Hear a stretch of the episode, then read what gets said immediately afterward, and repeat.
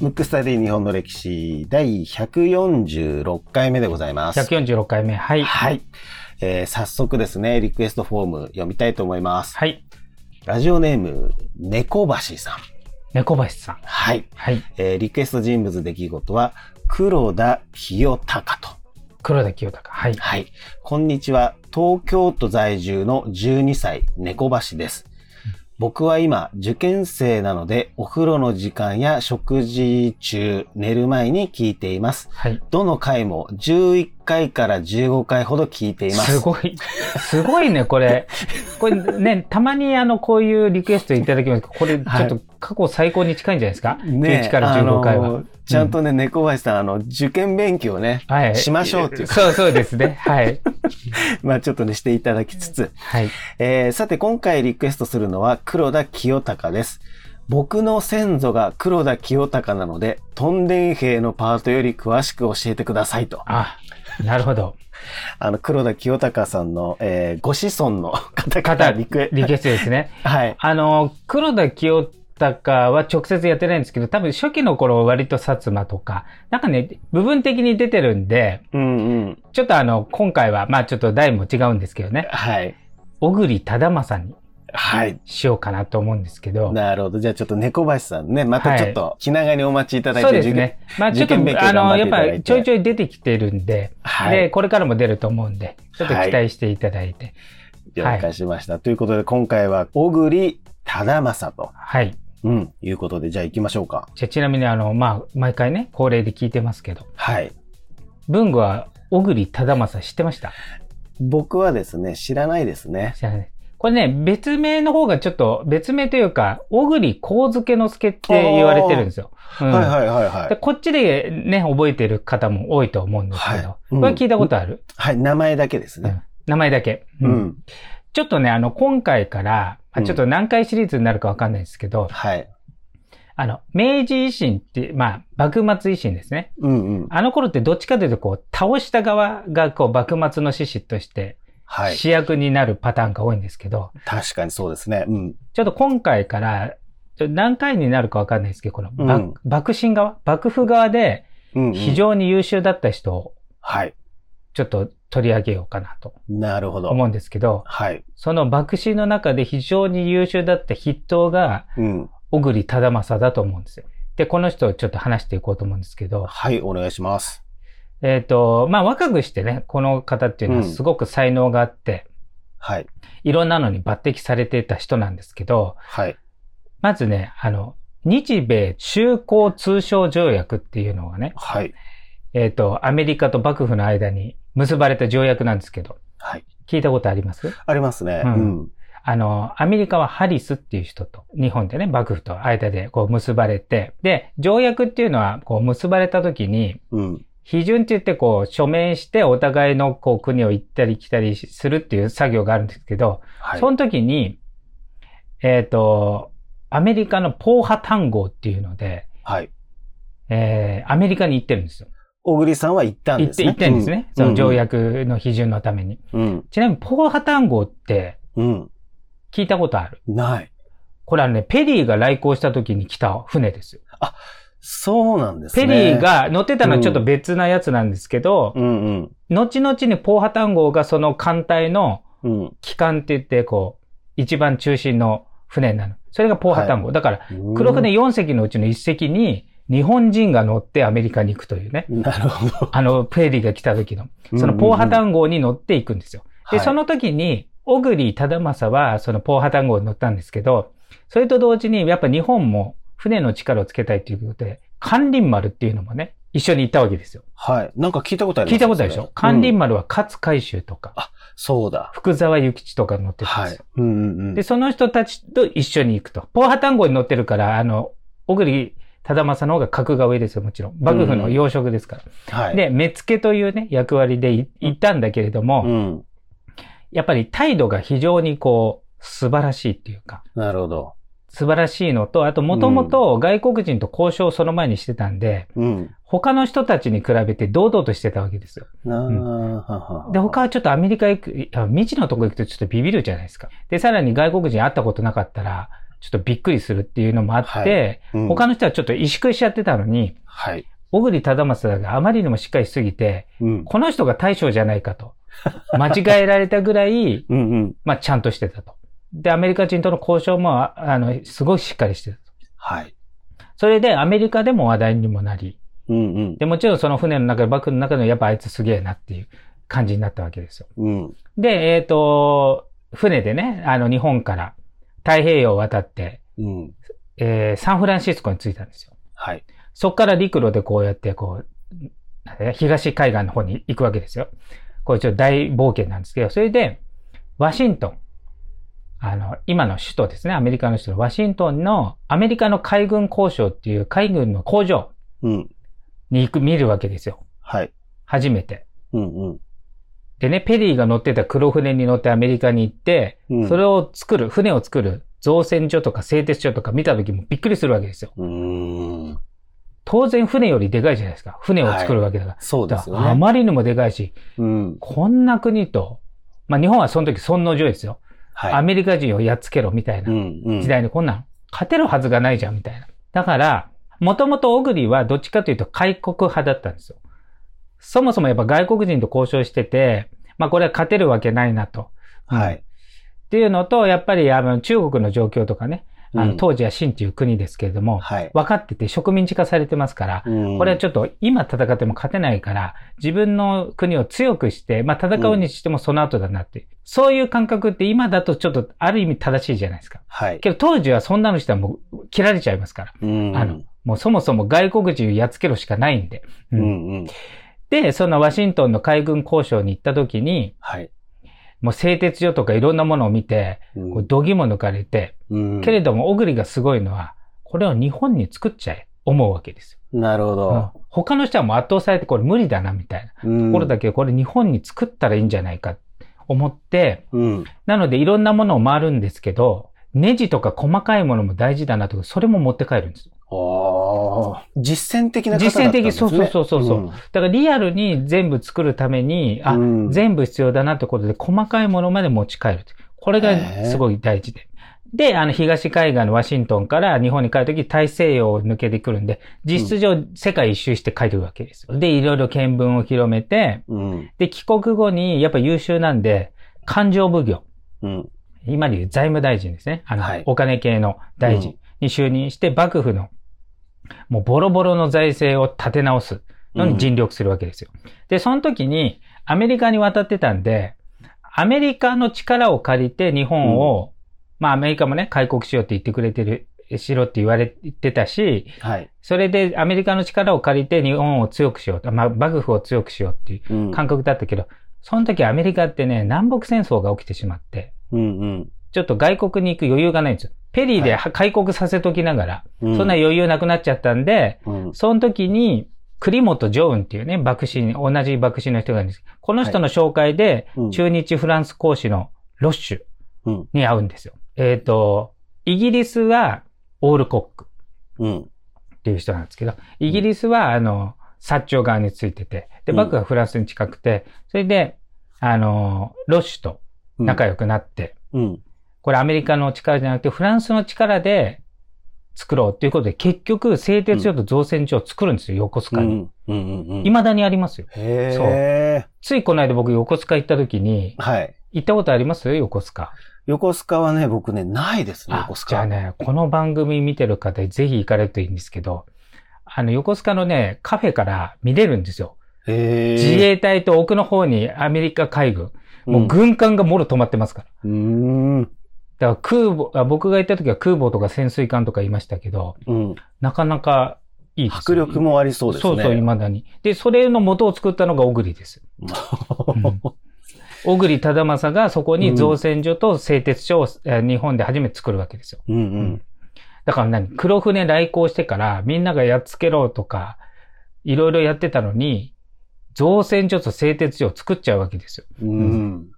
で、フランス人の、あやっぱ日本の力だけだと足りないんで、はい。人を所長にしてうん。作ったり、その過程においてフランス式の運営を取り入れてるんで、その時ね、雇用規則とかね、残業手当、簿記、おう月給制とか、今の日本のどこの会社もやってるのは初めて導入するわけですよ。へえ。そう。まあ今でもね、残業手当出さないとこもあるぐらいなんで、もまあ そうですまあね。江戸時代なんかもう特になんかもう適当じゃないですか。うん。で、そういうのをきっちりした、まあフランス導入したんで、そういうのも、まあその一緒に制度として取り入れたり、あとね、フランス学校も作ったりしてるんですよ。結構いろいろ新しいものを作ってるんですね。そうんなんですよ。で、うん今の感覚でね、現代の感覚から江戸時代を見たときに、うん。あの、心情的な幕末の志士ってこう、なんつうのえっ、と、人間的な魅力は感じますけど、うんう。ん。ただ、現代の感覚からその幕末を見てると、どう見てもオグリの感覚の方が、その時の日本に必要というか、うんうんあの、そうで解すね明的な感じなんですけど、まあ、それも時代が先取りしすぎて全然追いつかないんですけど、そういうのに貢献して、で、結局そのフランス学校でフランス語を学ぶだけじゃなくて、あの、フランスって文明国、世界、その時最高の文明国の一つなんで、はい。そこでいろいろなものを学んだ人が、皮肉なことに幕府が倒れて明治政府で役に立つ人材を作ってるんです。うーん。小栗は幕臣でありながらね。ただ、その時から、まあ、幕府が仮になくなったとしても、うん。日本は変わりないから、その人たちが役に立てばいいっていう、そういう感覚も持ってたんです。うーんすごく全体を考えてっていそう、対局で考ええてたっていうる感じなんですね。ね。うん。で、あの、陸軍も、要するに、えっ、と、戦いもね、結局、日本を守るためには、あ武力も当然必要で、はいまあ、。精神論でね、もう外国人やっつけろって言っても、その、勝てるわけがないんで、はい。なので、例えば、その銃とかね、うん。うん、えー大砲とか、うん。あと、その弾、弾薬を、国内で作ろうと。うんうんうん。当時はもうね、全然日本の銃とかって話にならないから、外国から輸入に頼ってて、その輸入ができたこともすごい。うんうん国産じゃなくて外国の銃すごいけど、あの、小栗は国産化しようとして、それも作ったりとか、うん。あと軍隊もね、結局今まで刀で戦ってたわけですよね、あのはい江戸時代は。そうですよね。うで、ん、銃主体になるから当然戦い方も違うから、うん。軍隊のこうあり方も違うんで、そもそもフランス人が日本軍を指揮しようと。おーフランス人の対象のもとに日本人がいると。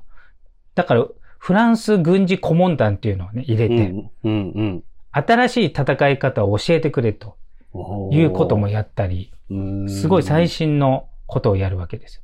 で、もちろん大砲とか銃とか軍服とか、全部最新のにして、一番、えっ、と、戦いに勝つ方法を取り入れるわけですよ。うんうんうんうん。だから軍事の面も経済の面もうん非常に、すまあ、す進歩的な政策を次々言って、もちろん幕府の中でも、これを理解する人がいるから反対がすごいあったんだけれども、やるスピードが速すぎて、なるほど。先手先手でいっちゃうから、もうみんな反対する前にもう できちゃってるんで、あの、反対のしようがないっていう。まあ、反対はされてるんだけど、もう手を打っちゃって、もうフランスに発注しちゃったとか、もう呼んじゃって、もう来てますとか、いう状態なんで、結局どんどん進むわけですよ。なんか今っぽいですね。そうそうそう。だから今の感覚からすると、うん。あの、もう超まともで、あ、この時代にそんな人がいたんだっていうね、感じのことですよ。はいただもちろん、薩長側からすると、まあ一番敵ですよ そっね。かそっかそっか。幕府側を強くしようとする人で、うん。なんで、しかも外国人と、まあ主にフランス人ですけど、仲良くなっちゃってるんで。なるほど、そっか。これね、うお小栗さんだけをこう今フォーカスしてるけど、確かに一方で薩長側がいるわけですそようなんね。です、そうなんです。で、経済の方もね、結局軍事力を強くなっても、それを作る経済が良くないと、はいそういうのも結局作れないし、回せないんで、そうなんです。あのね、株式会社を作ったりとうん。か、おもうー事実上ちょっと日本初に近い形の株式会社、兵庫商社っていうのを作って、はい。あの、商品の流通とかを握って、で、うん貿易とかで利益を上げて、それを軍事とか、製鉄造船の方に生かそうとして、うん。あの、政策を打ったりとか、しかもすごい短い間にですよ。うん。もう自分がそういう養殖についてからもうババババって一気にやるわけですよ。ううんんなんか畳みかけるタイミングだったんでしょうね。そう、だか小ら栗両さん方、らすそう、るとそうねなんですよ。もう、もういつどうなるかわかんない。幕府自体の力が弱まってる中、できるうちに全部やっとこうっていうね、感じで。で、あと日本最初の本格的なホテル、西洋式ホテル。今まおでう、旗子って言われる、今、いわゆる旅館に近い形だったのが、まはいあ、本当のホテルですよ、今、うん今の感覚。をね、築地に作るんです、築地へに。ーこれが日本初のホホテル。ホテルなんですうね。んあの僕らがイメージしてるホテルです。ああ、なるほど。うんこの作ったのも小栗忠正なんですよ。はあ、すすごいな。うんで、これね、ものすごいこうやって幕府のためにね、あの、経済とかうん。もう立て直しつつある。うんさらに軍事力も増うす。ん。で、軍隊も訓練し、最新の装備もつけて、うん。いざ、じゃあ幕府を主導で、ね、あの、反対派をこうやっつけるぞって時に、うん。肝心の将軍慶喜が大政奉還しちゃうわけですよ。なるほど。で、大政奉還すると、うん。あの、基本的に幕府を強くしようっていうよりも、はい。まあ幕府もあるけれども、うんまあみんなで融合しようってなるから、こうやってちょっと飛び抜けた人っていうのはうん。邪魔なわけですよ。うん。だからまずね、罷免されちゃうわけですね、そこで。おーそこで表舞台から引きずり下ろされ、で、さらに戊辰戦争が始まり、はい。で、戊辰戦争が始まった時、慶喜が戦わずにうん。江戸に戻ってきて、うん標準って言ってこう、戦いませんよっていううん。ことなわけですよ。うん。その時に一番反対した徹底抗戦。むしろ戦って勝てるし、うん幕府の力で日本を良くしようっていうね。小栗とか、榎本武明とか、うん。榎本武明もすごい人なんで、これもちょっとどっかで取り上げようかなと思うんですけど、はい。あと大鳥圭介とかが徹底抗戦を、もう将軍が指揮を取って絶対勝てますから、もう。ううん手は打ってますからっていうことで、主戦派だったわけね、戦う派。うん。で、もう一方で、いや、もう徳川の時代を終わらして、うん、もうあんまり無駄な戦い、内戦はやめようっていうのが勝海舟とかね、はい。そういう派なんですけど、歴史はそっち側に動いちゃったわけですよ。なあ、なるほど。うん。それで、小栗が負けて、で、小栗がすごいのは潔く、うん。いろいろね、反対派に祭り上げられて、まあ、それでも戦いましょうと言ったんだけれども、やっぱりもう将軍がそういう意志であったら、もうしょうがないってことで、自分の、まあ、じ地元のね、群馬に帰るわけですよ。はい。で、群馬に帰って、そしたら新政府軍が来るわけですよ。で、新政府軍に捕らえられてう、ん裁判もなく翌日に処刑されるわけですよ。おー、早い。そう、優秀すぎるから、うん。残しとくと幕府の力強くなっちゃうかもしれないから、即処刑されちゃったわけですよ。もう、あれなんですね、その新政府軍からすると、うんもう、まず、一番怖い。い。そうそうそう。一番怖い。捕まえろとうんそうなんですよ。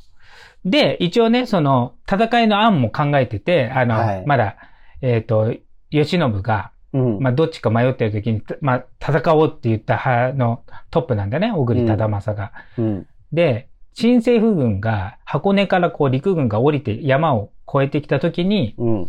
えー西洋式軍隊、幕府も持ってますから、フランス式の。そこで迎撃して、そこでやって、さらに榎本武明含む軍艦、軍艦も持ってたんで、海軍が静岡の方から、うん。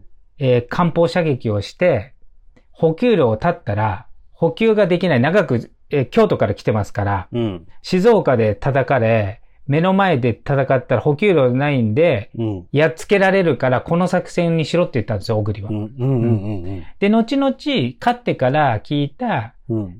新政府軍の、まあ一番の作戦のトップですね、大村益次郎はい。が、この小栗の案が採用されてたら、新政府軍は負けてたって言ってたぐらい。なるほど。皮肉なもんですね。そう。だからね、作戦の能力も高いんですよ。ね、だだから全てにおいて能力が高い。ええすごい方だな。それで、まあもちろん、それね、すぐ捕まって処刑されちゃったんで、その後、明治時代がどんどん進んで、ある程度、その、幕府も実は良かったよねって言える風潮になってから、あ明治の最初の頃はね、もうみんな処刑されたり、ちょっと幕府のこと言うのはタブーだったと思うんですけど、はい。その後、大隈重信とか、うんうんうん後々あと、えーバルチック艦隊破った東郷平八郎とかは、はい。小栗忠政が近代化政策をしたおかげで今があると。うんうんうん。だから非常に優秀。結局横須賀の海軍、えそうーあですよね造船所とか、うん製鉄所を作ったのは小栗忠政なんで、それをも、元に日本の海軍ができたんですよ。船作れて。で、その海軍のトップが東郷平八郎なんで、感謝。謝しまくってて、うーん。あと、司馬遼太郎。司馬はい遼太郎ってどっちかというと、幕末の獅子側の本をいっぱい書いてますけど、うん。司馬遼太郎をして、明治の父って呼んでますから、小栗忠政のこと。うん。じゃあ、最後はね、こう、非合な死を遂げてるけどそうも、なんそですよ優秀すぎるがゆえに。の、その先、もうちょっと先の時代が進むと、非常に感謝されてた方っていうことなんですね。そうなんですよ。先を進む。まあ、もっと言っちゃえば、今から見ちゃうと、最もまともな、日本のためにまともなことやってたし、そうですね。しか、も全部残ったわけですよ。造船所も製鉄所も、確かに。別に幕府の後は、その幕府が作ったけれども、新政府軍がちゃんと使ってたり、部、全部残ったんですね。うんあと教育してた人たちがそのまま新政府軍の養殖に就いたり。うん。だから非常にこんために、将来のためになることをした人っていうことなんですよ。ただ、あの、幕臣だったし、すぐ処刑されたんで、あんまり教科書にはえ載ってないと。うんうんうん。で、強いて言えばね、僕らがね、僕らって言ったらちょっとね、文庫と俺若干世代違うけれども、なんか昔ね、徳川埋蔵金とかで山をなんかやたら掘ってた時があるわけです。あのね、それね、わ、わかりますよ。僕うもんテレビで見たことそあう、る。もうめちゃくちゃ毎回。こ れね、小栗なんですよ。そうなんですそう、ね。小栗が勘定奉行、要するに財務大臣で、そのまま江戸から群馬に戻ったから、うんうん。その時に、徳川幕府のお金を群馬に移動させて、どっかに隠して、いずれその幕府を再起させるときに使うんじゃないかっていう埋蔵金伝説があったわけですうよ。んうん。だから、やたら番組やって全く結局出ないんですけど、はい。うん。あの、あの掘ってたのは、小栗がいた場所を掘ってたんですよ。小栗が群馬に帰って。そうそへえ。面白いですね。う。うん。そういう人なんです。本当にね、今の僕らから見て非常に価値のあるものをうんたくさん作ったっていう感じなん、そうですね。だから、幕臣側で優秀だった人をちょっとね、シリーズ化して、あの、ちょっとやっていこうかなと思うんですけど。なるほど、わ、はいかりました。今回のテーマは、小栗忠政でした。むくむくラジオだべむくむくラジオだべむくむくラジオだべ